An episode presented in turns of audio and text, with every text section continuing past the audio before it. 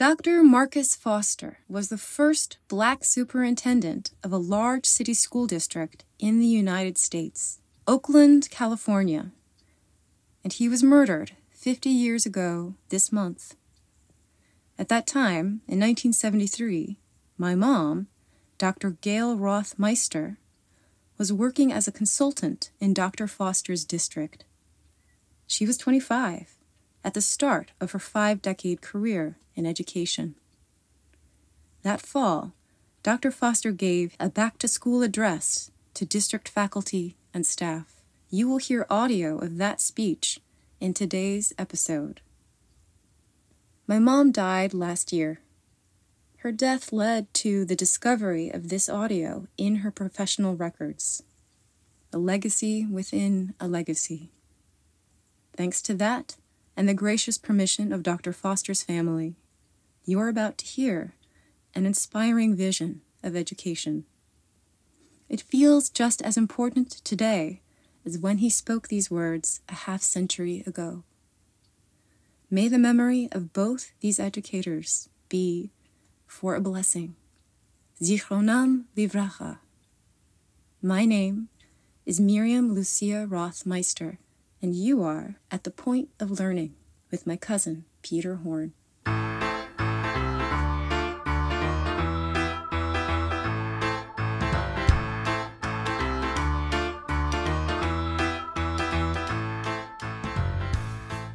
On today's show, Oakland Superintendent Dr. Marcus Foster in his address to district faculty and staff from 1973.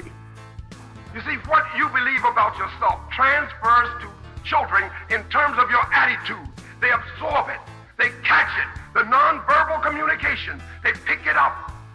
So I want all of you to be aware of your personal potency. You're powerful people, your teachers, you're powerful in the lives of children, at least potentially you are. Whether you exercise that power or not, it's up to you. Including so much we could still stand to learn 50 years later. You see, that's where we're going to win. We'll have differences. As long as we don't let those differences separate us and pull us apart and tear us apart in the kind of disruptive confrontation, if we can believe in each other and stand on the common ground, that children are what we are all about, and it will do nothing to rob children of an opportunity to learn. That whatever our adult differences are, we'll work them out as professionals and adults working together. But we will not cause children to suffer while we solve our problems. Plus, a special conversation with Foster's biographer, Dr. John P. Spencer. He, he inspired people he was he was somebody who was capable of really motivating and inspiring, making people feel that there was hope.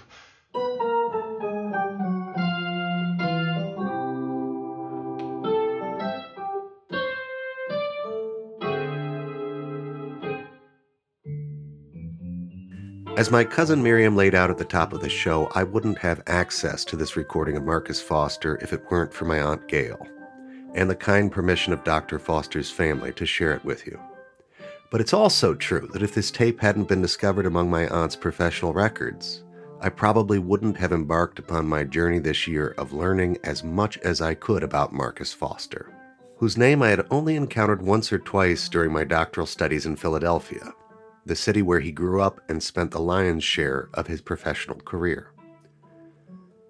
As a way to set the table for Dr. Foster's remarkable speech, I just want to share a few details that made me add exclamation points to the margins of John P. Spencer's biography entitled In the Crossfire Marcus Foster and the Troubled History of American School Reform. This brief intro will be about equal parts biography and list of things I wish educators would do today. Marcus Foster would have turned 100 this year. Born on March 31, 1923, in Athens, Georgia, Foster moved when he was very young to Philadelphia with his mother, Alice Johnson Foster, who was a school teacher, and his older siblings. Alice's father had been a bishop in the African Methodist Episcopal Church, who had studied Greek and Latin. Perhaps this is why Alice gave Marcus the middle name Aurelius, after the Stoic philosopher and last emperor of the Pax Romana. The value of education and the life of the mind ran deep in Foster's family, and Alice did whatever she could to encourage her children's intellectual development, from supervising their homework to enrolling young Marcus in elocution lessons. But also, Marcus was apparently as comfortable in the streets of South Philly as he was competent in its public school classrooms. He loved dancing, zoot suits, and big band music. Billy Strayhorn's hit song, Take the A Train, was a favorite, according to one of Foster's high school friends.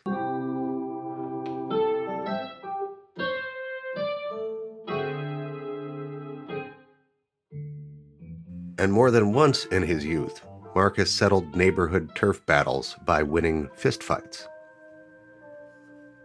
Later, as a teacher and administrator, he earned a reputation as a superb negotiator who took the time to understand where kids, teachers, parents, school board members, business leaders, and other community members, to name a few constituencies, were coming from. In the late 1950s and 60s, at schools like Dunbar Elementary School in North Philadelphia, Foster and other educators developed pilot projects that sought to reverse a legacy of racial discrimination. For example, while Foster was principal of Dunbar Elementary, money from the Ford Foundation enabled parent activist Eloise Holmes to work on a full time basis as a school community coordinator. In the fall of 1960, Holmes organized the neighborhood one block at a time, setting up a network of 56 block captains who served as liaisons between the school and the Dunbar families who resided there. Foster believed that if academic improvement was going to happen in struggling schools, he needed to work on relationships, not only within the school, but between the school and its parents and surrounding community. In 1963, when Foster was 40, he was assigned to the Catto School, one of two special schools in Philadelphia where the district concentrated its male disciplinary cases. Most of the students were emotionally disturbed and or had serious family problems. All of the students were black. Described by some in the district as a cesspool, the school was in dire need of a turnaround, so Foster hit the ground learning. He initiated genuine dialogue at Catto about big issues like philosophy, curriculum, and the approach to discipline. He joked that he could not change teacher attitudes and expectations simply by printing memos and telling everybody to please be loving and have high expectations. So he instituted weekly staff meetings to talk it out. He welcomed, even demanded, input and participation from all parties. He tried to create a climate where disagreements could be aired and positions and assumptions challenged. Foster knew that habits were stronger than rational arguments, but he successfully challenged the staff to take greater responsibility for the quality of education at the school. Together, they produced a four page checklist for evaluating and improving their own performance. Once again, he focused on school community relations, for example, recruiting University of Pennsylvania students to do five week stints as language arts tutors as he focused on literacy. When he met with new parents for an intake interview, he didn't stress rules or make threats. Rather, he used the first meeting to learn as much as possible about the student, the parents, the community, the home, and the perception of the family regarding the reason for the assignment to the school. Considerable time was spent in listening. He wanted to show parents that the staff cared about their child's development and to give them a way to participate in the school without feeling stigmatized. To get the ball rolling, he took a $5 contribution and signed them up for a new organization called Friends of Catto. Later, as superintendent of Oakland, he would found the Oakland Education Institute. Same purpose on a larger scale to raise auxiliary funds to support students. That organization turns 50 this year as the Marcus Foster Education Institute. When he was appointed in 1966 to serve as principal of Simon Gratz High School in North Philadelphia, the school had a reputation as perhaps the most troubled in the district. As Foster pushed for higher academic expectations and achievement, he allowed parents and students to join teachers in writing a more relevant curriculum and most dramatically, he responded to parents' anger about overcrowding by leading a successful confrontation with the school board and the city over expansion of the school's facilities. After a frustrating failure to achieve their goals through negotiation, Foster and some 6,000 citizens descended on a school board meeting by the busload, peacefully forcing the board and the city to seize 14 white owned homes under eminent domain so that thousands of black students might enjoy adequate school facilities. Foster received the prestigious Philadelphia Award in 1969 as someone who had made formidable contributions to the city, one of the first African Americans to be so recognized.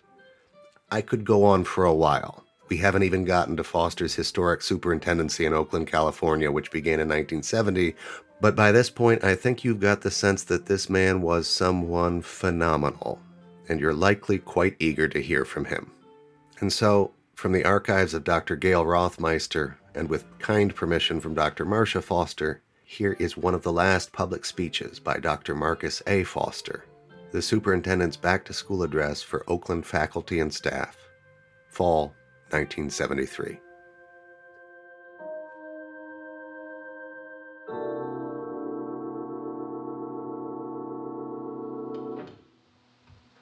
Facing a year of challenge. And today I would like to touch on three major themes. The first, I would like to talk to you a little bit about the events of this summer. While you were away, some of you, others stayed on and never did take a break all summer. I'd like to bring you up to date on those events and what transpired. And then I would like to talk to you about the factors in and the aspects of the momentum we have achieved over the three years. And then the third point I'd like to make deals with the ingredients that will go into making the 1973-74 school year a pivotal one in our history. All of you are aware that because of SB 90, we were able to mount an outstanding summer program. Some of these schools were looking at the opportunities that are inherent in the primary unit middle school, upper school concept, the K triple four. And I was glad that some of you spent time looking at those possibilities because in the primary unit, the K4 situation, we can specialize in dealing with children at that, at that end of the educational spectrum where teachers can become expert in working with little ones in the initial phases of reading skills, in quantitative thinking, there's much to be said about working with that one facet of the primary end of the educational spectrum. I know that I've taught right through the grades, starting with grade three and right through up until high school and to college. And I know that even in elementary school, there's a difference when you're dealing with youngsters in grades one, two, and three, and four, and when you get them in five and six.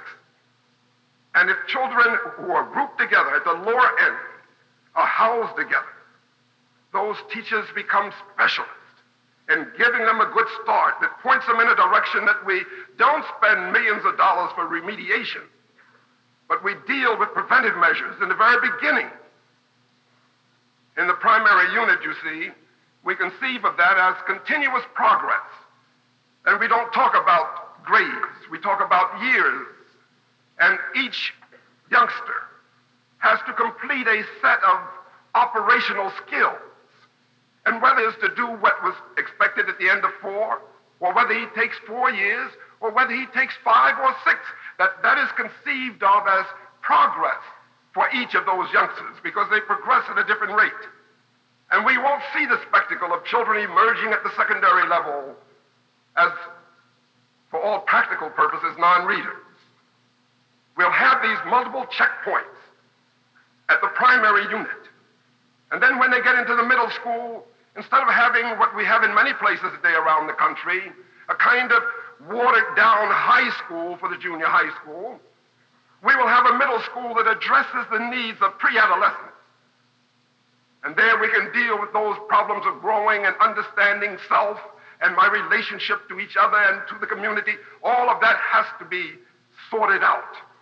And the middle school offers that opportunity and that every high school principal knows that he prefers to have his ninth grade with him in a four-year high school rather than grades come from a number of feeder schools where you have to begin there to build for the sophomore year. So I think that that configuration offers some hope. I was glad that people spent time this summer looking at the inherent possibilities in the K444 arrangement. We won't plunge into it all at once, but I do know that we need to have these operational skills that we talk about that children should master before they move on. Because the accumulative effect of not achieving and not mastering a skill is damaging down the line. And when a youngster is unable to cope, then he does what anyone would do in a failing situation. He walks away from it. And he doesn't see himself daily confronted with a situation that proves that he's inadequate. So, what I'm talking about here is we have a heavy challenge to give them a good start and then sustain that all the way along the line. Primary school, I had a youngster there who had seen his father shoot his mother to death. And he's a little boy, about nine years old. And he started beating up the other kids, and they sent him to me. And he came there, he was so fragile, and I had these big youngsters in there, 18 and all. He was just a baby compared to them. And so I noticed that he liked to hang around the cafeteria.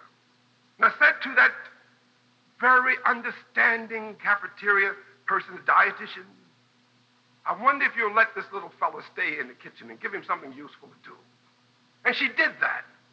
And that went on for a couple of days, and one day I got to school early, and there was this little fellow standing at the subway, 7.30 in the morning, waiting for this cafeteria worker to come out so he could take a pocketbook and walk to school with her. You don't have to be a psychiatrist to know what was happening. And then after she worked with him a while, I said, how about pushing him out of the nest just for one period a day and let him run right back in? She said, okay. She pushed him out, ran right back. Then we extended the period about three or four months. He was back in school, doing well, never heard from him again. Now, it wasn't the counselor who got through that boy. It wasn't the principal that got through. It was a perceptive cafeteria worker who understood children and cared about them. And I say this is so critical because you know the importance of the teacher in the life of a child. The teacher has a critical role in the life of the child. If you remember Purkey's book on self concept and school achievement, Purkey points out that the child's self concept begins to form in the home setting, where the parent picks the little one up and coddles him and, and talks to him and makes him feel wanted as a part of the family. But when he moves out from the family, the next most important person in his life is a teacher in helping to shape his self concept. And Purkey indicates that these little children come to us after having their experience at home in a family, some have loved them and supported, others have rejected them. But whatever they've done, every child comes to us with a kind of invisible tag attached to his sleeve. And one tag may say, damaged goods, reduced in value. Another tag may say, of surpassing worth, priceless. And whatever we do, we write on those tags. What you do as a teacher, what I do as superintendent, what everyone does out here as cafeteria workers and secretaries and all the rest. You are writing another line on that tag. And it might say, further damaged, further reduced in value, discarded, might say, increased in value, priceless. See, what we write on that tag is important in relation to the self concept. Before you can help children build a, a positive self concept, you yourself have to have a pretty good self concept of your own capability.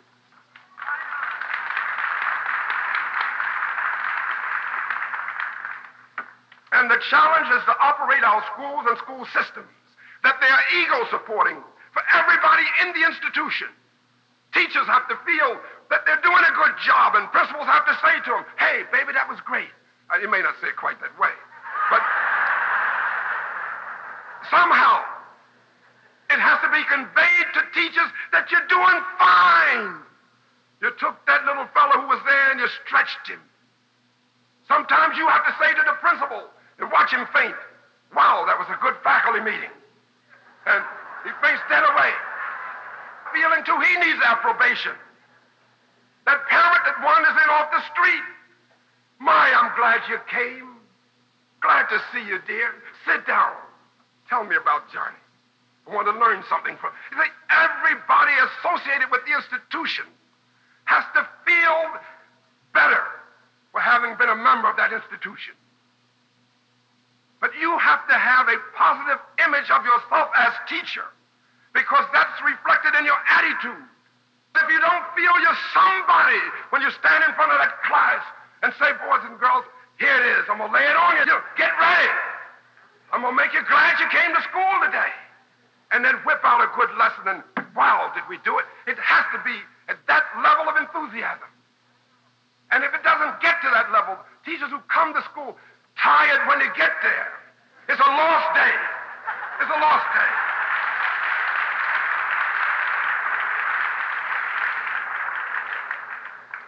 Teaching is something you got to work at it. If at the very moment that you're teaching, if what you are saying and doing is not the most important thing in your life at that time, it won't be important for children. So I'm saying that we have to work at that, friends. And, and you're here.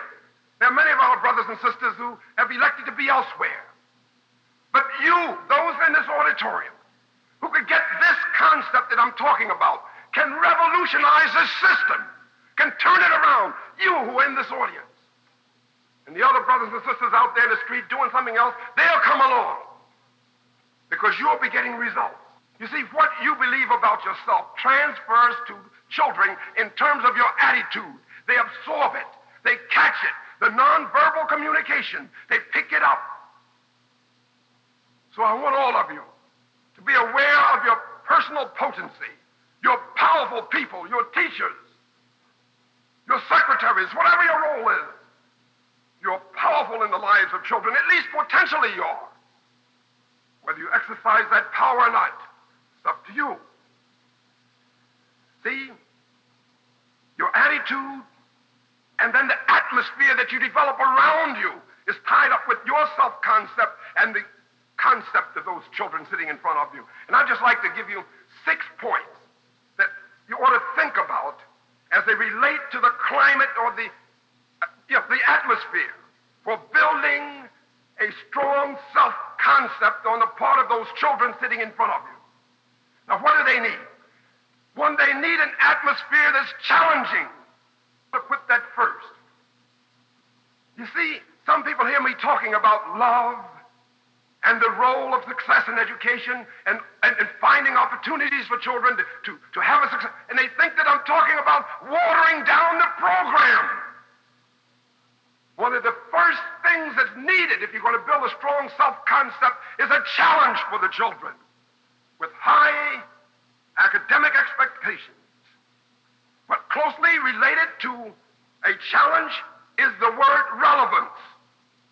See, the challenge works if what you're doing is relevant to the lives of the children and they see sense in it and they want to do it and they'll work at it hard if you can relate it to their lives in a meaningful way. But challenge and relevance right together, those two. Being I say challenge, let me take you back to a school where I was principal. I had a department head who was one of the brightest fellows I've ever known. His, his degree was in physics, science department, and he used to put in his book requisition and always have a 50% overrun. So I went to him one day and I put my finger in his tie. I said, Mr. So and so, you don't love my children. And he almost fainted. I said, What do you mean, Mark? What do you mean? That you don't love my children because you are assuming they can't be taught to take care of their books. You're building in 50% extra so that you don't have to teach the children how to take care of things and hold them accountable. You don't love them. I'm talking about challenging them to be accountable for those books and I'm not going to give you 50% more. You get those books back. I'm saying that's the challenge. And once you challenge children, they understand it and they respond to it. It contributes to their self concept. They walk taller. They feel proud of what they've done. Of course, after saying that, he said, Well, Mark, I guess maybe I shouldn't stay here. I said, well, I think you may be right.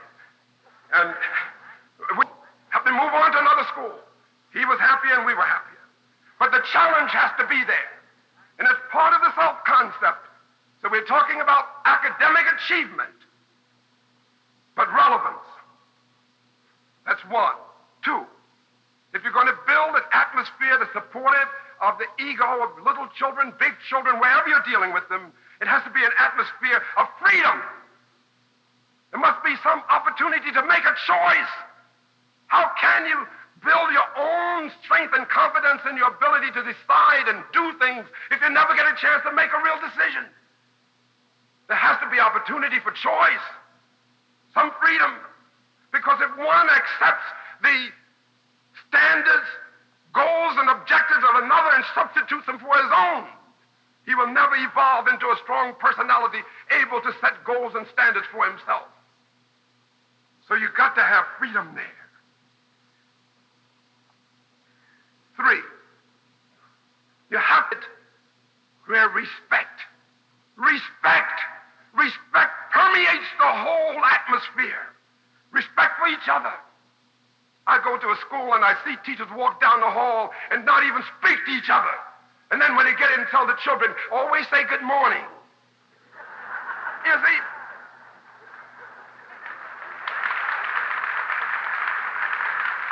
Respect is something that's caught in the atmosphere of a school. And children catch it from teachers. The way you relate to each other. The way you relate to those little ones. There has to be an atmosphere where the worth and dignity of each student is paramount. We have to be aware of, this, of the student's personal feelings. I remember reading in a little book dealing with self-concept, a fellow said was telling the psychiatrist why he couldn't relate to an English teacher. Couldn't relate to her. He said, because my name is Cribbage. When she came to my name, she called me Cabbage and laughed. People do that to children. It's funny. And his name is the most precious thing he owns. It goes on his checks. It'll be with him all his life. And she thought it was cute to call cribbage cabbage. And this kid was in graduate school and still remembered that with some distaste and displeasure. Respect. Another ingredient that has to be there if the climate is going to be ego supporting, is one, one of warmth. Has to be a, a one of warmth, a psychologically safe and supportive situation. Psychologically safe. I've told some of you about that story of one of my excellent first grade teachers. Some of the principals know how you do this. You take your best teachers and put them right next to the office. So if you get visitors, you just duck in that room and then out, see? And, but here was this next door to my office. And I walk in her room one day, and there she is with a bulletin board, beautiful bulletin board, blue background with little white waves going this way. And on the crest of each wave was a little ship with a child's name on it. And the first row said, We are sailing. The second row said, We are drifting. And the third row said, we are sinking. And when I walked into that classroom and I said to her, listen, I almost going to call the name, you might know. Listen, dear, what are you doing to my precious little ones? How do you, this is first grade. How do you think they feel come in every day seeing it publicly proclaimed that their little ship is capsized? How do you think they feel about that? And she drew herself to her full height, and she was a little girl. Said, Well, now, Dr. Foster, these children have appraisal of their capabilities. They have to know that they can't do everything. In life, they have to face failure. I said, Well, wait a minute. I'll tell you what, dear. You take the bulletin board down because I'm the principal and I said so. And later on, you may understand why, but take it down. And I was there six years in that school, and before I left, she came to me and said, Mark, I want to thank you for the lesson you taught me. See, unwittingly, we injure children. I'm saying that the warmth includes a psychologically safe environment where you don't do violence to a child by proclaiming his little ship is sunk. Reading things that they have where each time a child reads a book, you put a little back of a book with his name and, and the little shelf comes out like that. And then the, and here's a little boy who has read his first whole book, the first whole book he's read in his life. There should be rejoicing in heaven, dancing in the street. He's read a book. He's read a book. But his little book goes up there next to his kid. His one book on the shelf. And there he is psychologically crippled, not proud of having read, but ashamed that his bookshelf didn't go out as far as the, I'm saying these are the kinds of things that good teachers do to children. I'm not talking about bad teachers. Good teachers hurt children unwittingly. And everything we do when we establish an atmosphere of warmth, we have to examine it to see that it's ego supporting. The next one I would go to is control. Control. If you're going to have an ego supporting environment, it has to be one that you exercise some control in. Firm guidance produces more self esteem than permissiveness. Studies have shown that the, the literature is replete with children who have been allowed to drift. You see, when you set limits on behavior and that and you have cooperatively worked on those limits, that's another way of saying to the child, I care about you.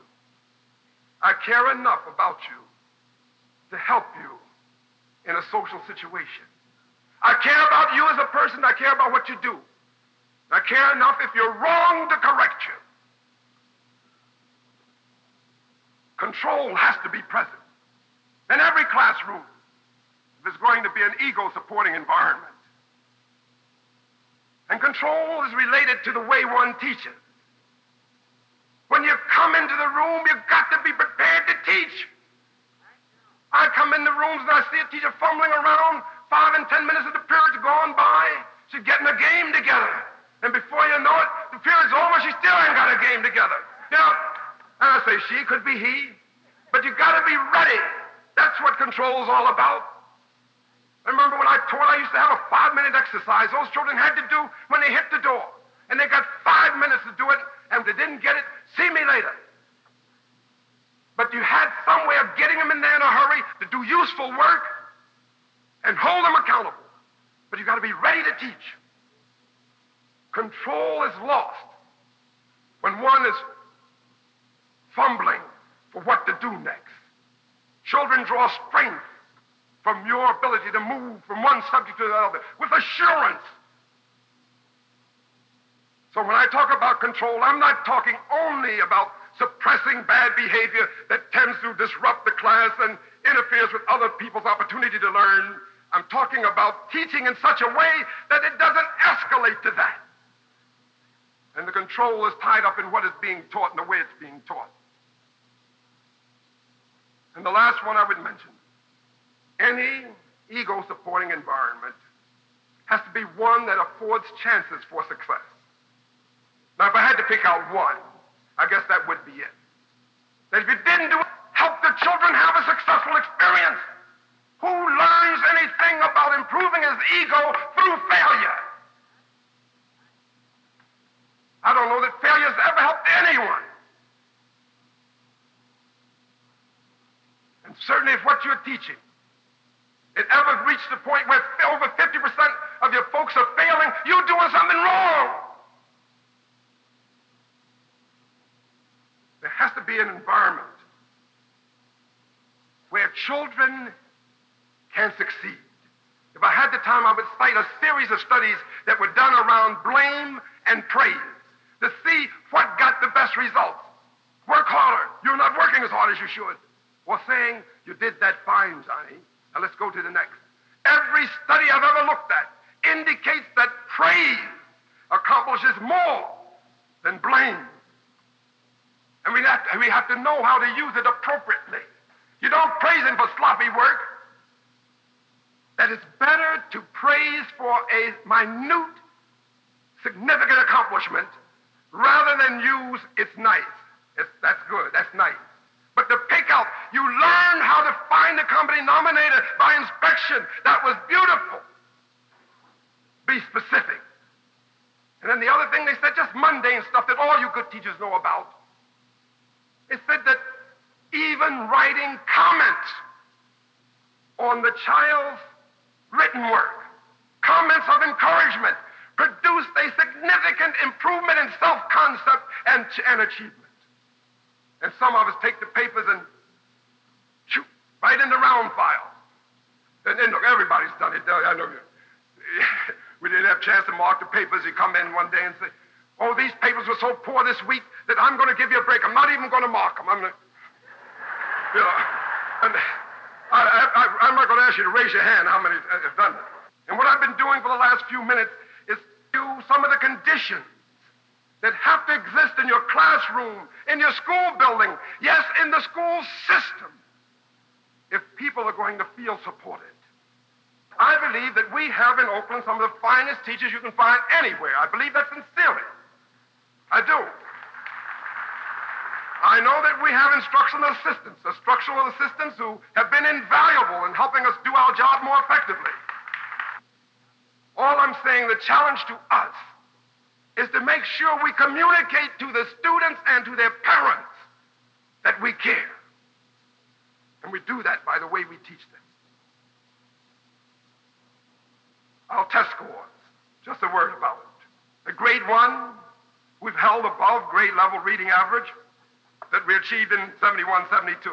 In addition, you, the primary teachers, have succeeded in reducing the percentage of pupils scoring at the bottom quartile or national norms.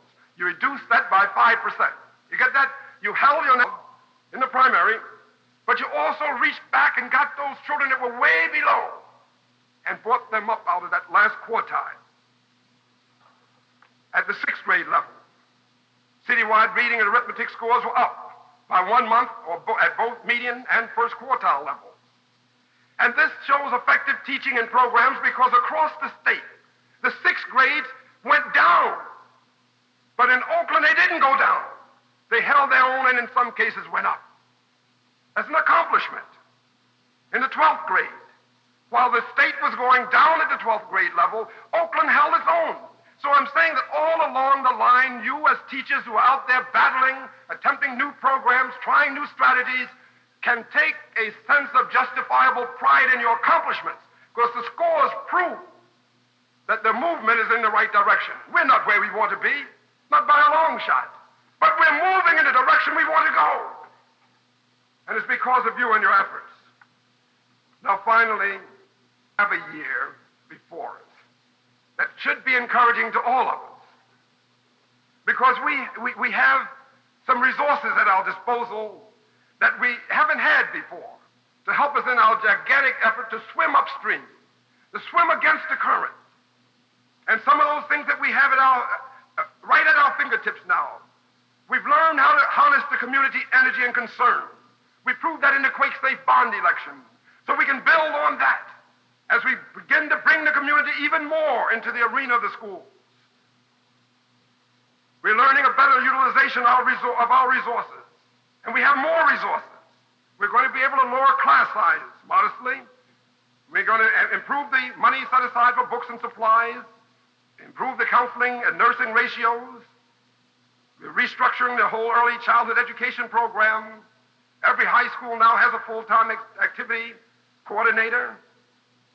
And of course, we have a Board of Education that is courageous, willing to undertake new ways of approaching learning problems. We have more dollars for manpower and equipment, maintenance, almost a half a million dollars we're ready to put into trying to refurbish our buildings. One third of our buildings that are not quake safe, we have a chance now to build anew and get fresh curriculum input in the new facilities. We have half of our schools receiving extra money to help children who have learning disabilities. And our number of alternative programs are growing steadily. From one or two now, we have almost a dozen in operation. And one of the groups that's in the forefront of helping us plan these is a group named Choice that looks for alternative ways of learning. But the secret ingredient, and it's not too secret, that we have that's going to do it for us is the professional skill and the dedication of each member of our staff, certificated and classified. You see, that's where we are going to win. We'll have differences. As long as we don't let those differences separate us and pull us apart and tear us apart in the kind of disruptive confrontation, if we can believe in each other and stand on the common ground that children are what we are all about, and it will do nothing to rob children of an opportunity to learn, that whatever our adult differences are, we'll work them out as professionals and adults and as classified folks working together. But we will not cause children to suffer while we solve our problems. Because we are determined that those little tags that they brought to us will never have written on them reduced in value, cheap, cheap, reduced in value. That our little children, because they've come to Oakland Public School, because they've met you and have dealt with the schools across the city, will have on their little tags of surpassing worth increased in value. Thank you.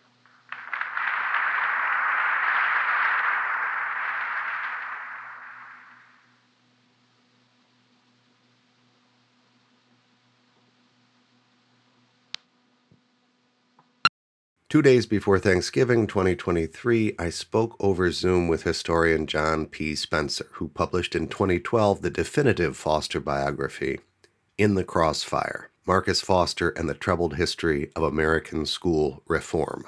Professor Spencer, who serves as the chair of the Department of Education at Ursinus College, said that his growing interest in Foster transformed the doctoral dissertation on the history of Oakland schools that he was writing when he was in graduate school in the 1990s. This was a moment when scholars were doing a lot of work on the history of how U.S. cities had changed in the mid 20th century.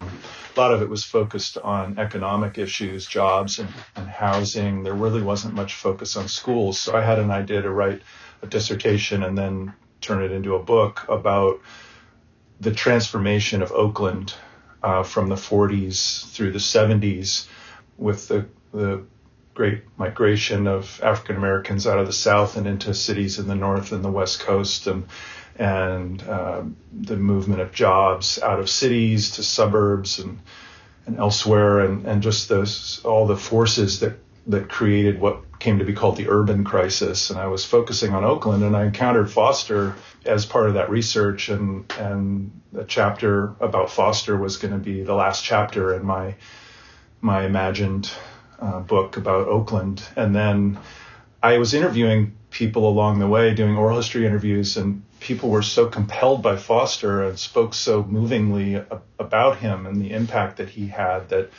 I just shifted the focus to make it a, more of a biographical project that would follow him from Philadelphia to Oakland. And so now most of the story would be set in Philadelphia with him as the, the focus of it and I was both interested in him as a, a figure and the, the, specifics of his career and the work he did, but also how that work showed challenges and, and developments in American education more generally. And I kept finding him really dealing with all the all the big issues along the way in different capacities as a principal, as eventually as a superintendent. The night before we spoke, Spencer had listened to the speech you just heard, so I asked what stood out to him. Well, in a very simple way, one thing that stood out to me after not having listened to any speech of his for quite some time, uh, because I've, you know, the book was published over 10 years ago, is just the passion, you know, the, the intensity of that speech. It, it really doesn't it doesn't let up. You know, he's just he's just incredibly passionate from start to finish of that recording. This is really you know someone that you w- would would be paying attention to in, in a very powerful way. passionate and also funny. Yeah. You know, like that was the thing. I mean, there was a real, that's an aspect of his charisma, of his charm as well. Um, you know, you can just feel and you can hear it. You can hear it, uh, people responding. Um, at one point, there's an audible like "right on," you know, one of the things that he says. Uh, but the but the laughter and the kind of cadence, uh, people are you know the cadence of his speaking and what he what points he chooses to make when um, there's a there's a real f- sense of the rapport that's you know that's literally audible. Yeah, yeah. I think the other thing is just the really powerful attention to and concern for children, just their perspective, the way they experience school, the way that uh, something that might seem like a joke or, or a, a, a small thing to an adult, to a teacher, could could really have damaging impact on on a child's sense of well-being or confidence. And I think that was just a, a signature trait of his the, the the feeling that he had for the students. They they were the focus. They were the center. And you know a, a key theme in the research I did and, and that that I argue and emphasize in the book is that period and his career and also the the period in which it, it really kind of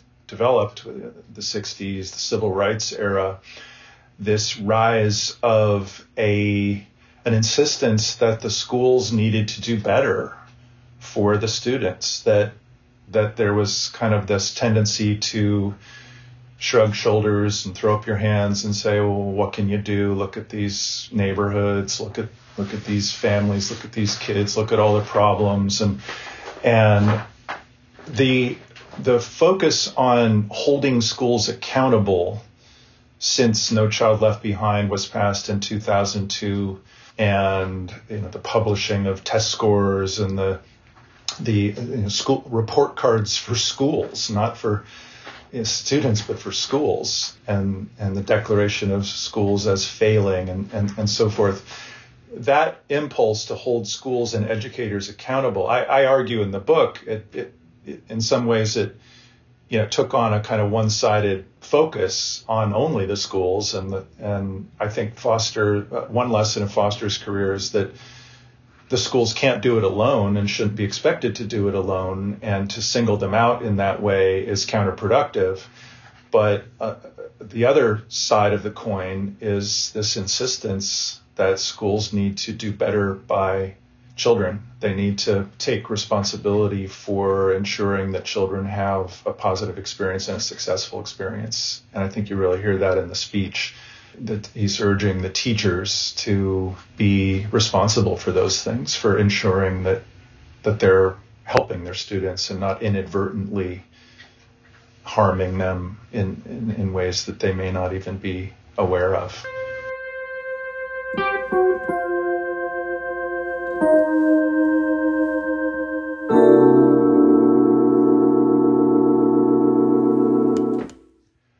Found Foster's story to have to have two kind of intertwined themes that that are somewhat in tension with each other. And and and one is this rise of an insistence on on accountability and on schools serving their families and their students and not making excuses for for low achievement. And really really treating the students well believing in them holding high expectations of them it's striking in the speech that he he mentions it needs to be challenging. We need high academic t- expectations.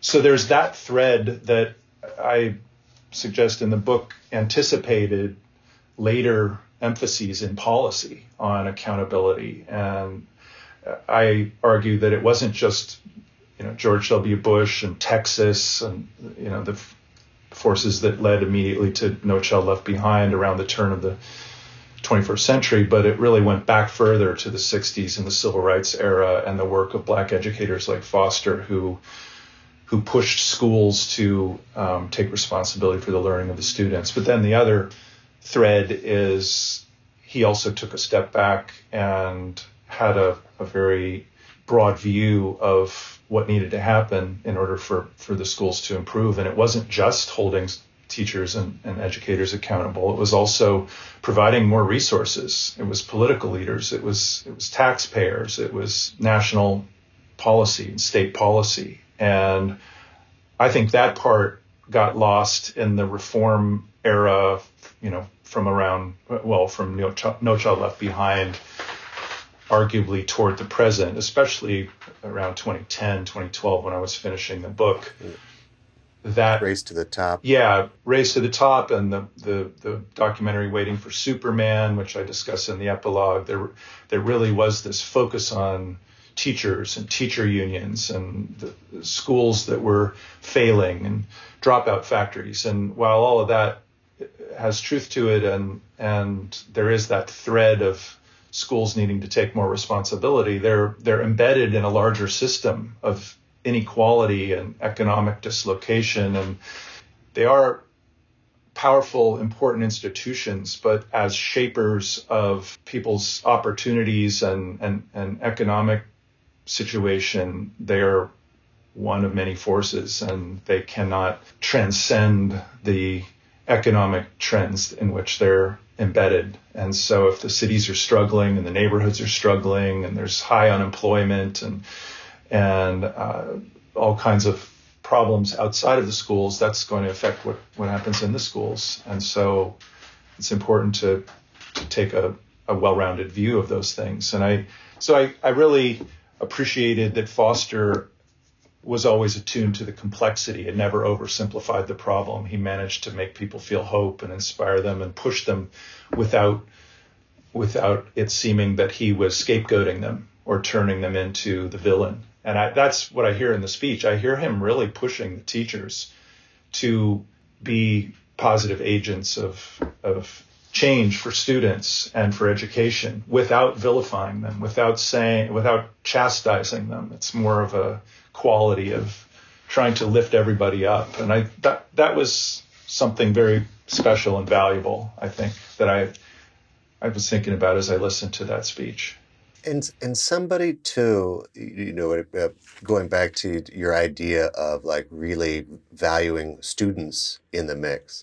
Here's somebody speaking who has role competence as a principal himself, as a teacher himself, as a district administrator himself, who is not the superintendent. I mean, he's had, he understands how hard this is and, and what roles people need to play because he's played those roles at different levels in the system. And so listening to somebody who really understands that from the inside, as opposed to, and this is one of the things that you mentioned, you know, in your epilogue, the moment where it was very popular to bring people in from other fields who had no experience in education to be the CEO of a district and say, we're going to run this like a business and get it all done and do all these things.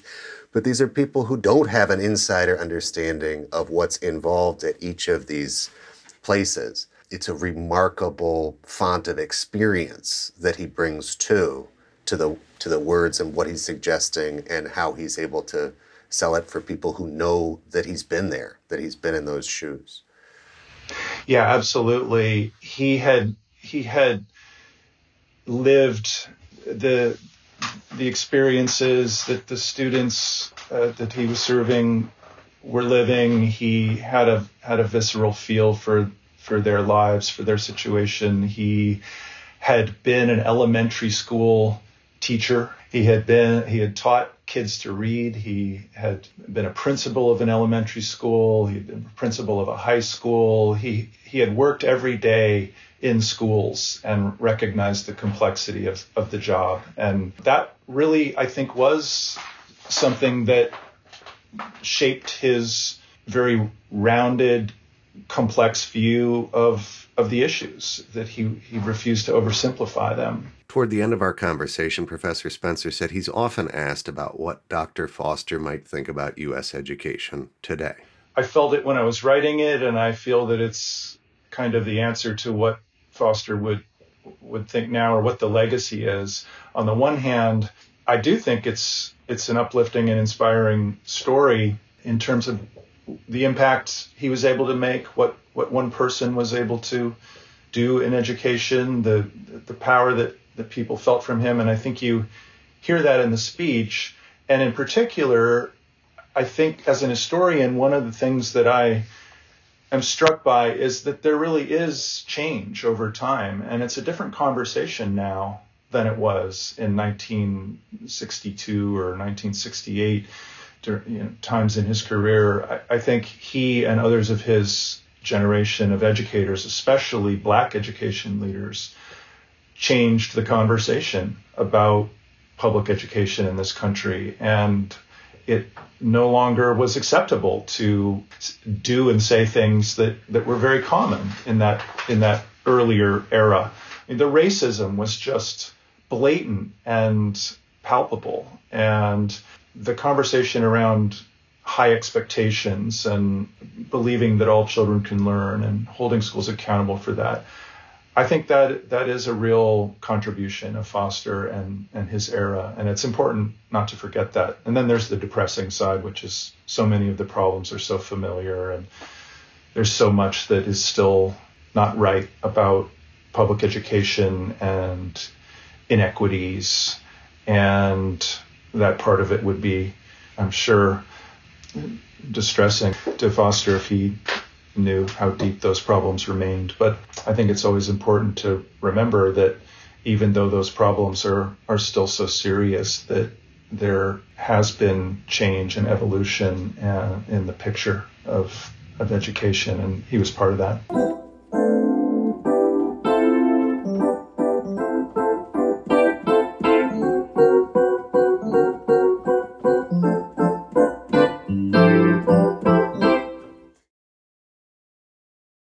Marcus Foster's life was cut tragically short 50 years ago, on November 6, 1973, by a hail of shotgun pellets and cyanide filled bullets fired by members of the Symbionese Liberation Army, a leftist group that became infamous several months later for kidnapping publishing heiress Patty Hearst.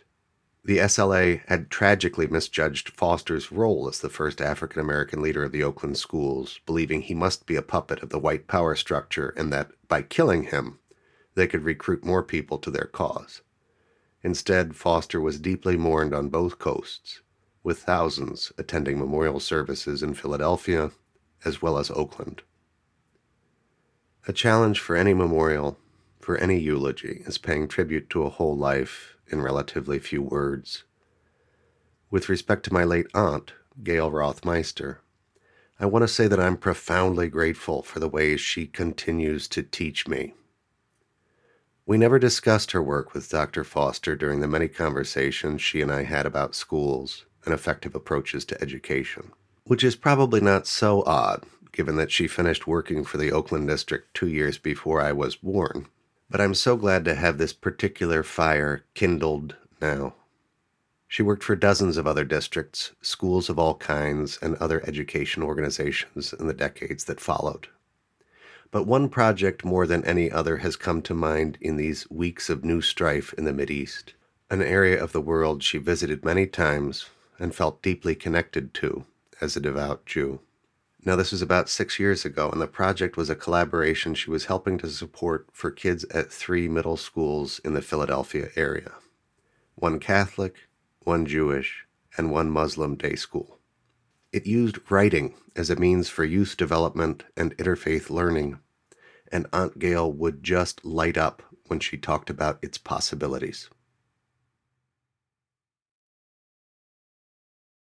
That's it for today's special episode. Thanks so much to Professor Spencer and to Mr. Sam Davis and to Dr. Denise Sadler of the Oakland Unified School District. Special thanks to the family of Dr. Foster, including Dr. Marcia Foster, who is working to republish her father's 1971 book, Making Schools Work which will be back in print next year with a new foreword that includes the legacy of her mother Albertine, who was also an educator. Much gratitude to my big brother John Horn, whose Take the A Train was recorded expressly and lovingly for this episode. Intro and outro music provided as always by Schaefer James. Thanks finally to you for listening, rating, reviewing, and supporting Point of Learning in any way you can. I'm guessing you know a teacher or a school leader who would be deeply moved by Dr. Foster's words. Please go ahead and share it up. except for the words about Marcus Foster's life and career that I borrowed from Professor Spencer. See the transcript for citation details. This episode of Point of Learning was written, edited, mixed, and mastered by me here in sunny Buffalo, New York. I'm Peter Horn, and I'll be back as soon as I can with another episode all about what and how and why we learn. See you then.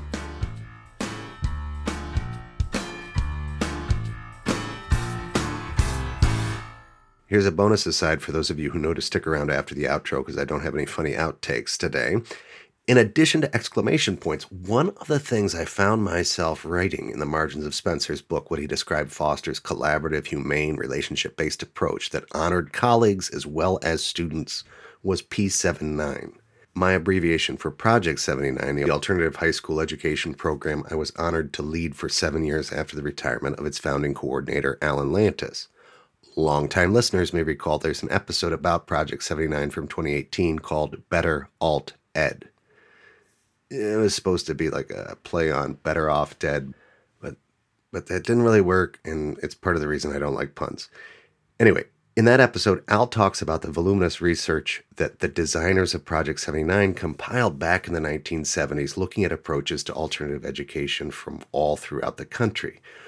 Would you believe that when I saw Al just a couple of nights ago in New Jersey, I was working there, I was all fired up to tell him about this episode. He had a twinkle in his eye like, there's a reason Foster's work in Philadelphia reminds you of the approach we took in Project. Turns out, case studies about Foster's work in Philadelphia had been included in the research Al and his colleagues had done back in the 70s.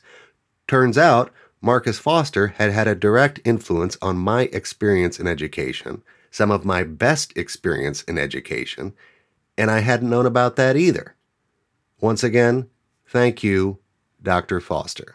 That our little children, because they've come to Oakland Public Schools, because they've met you and have dealt with the schools across the city, will have on their little tags of surpassing worth increased in value. Thank you.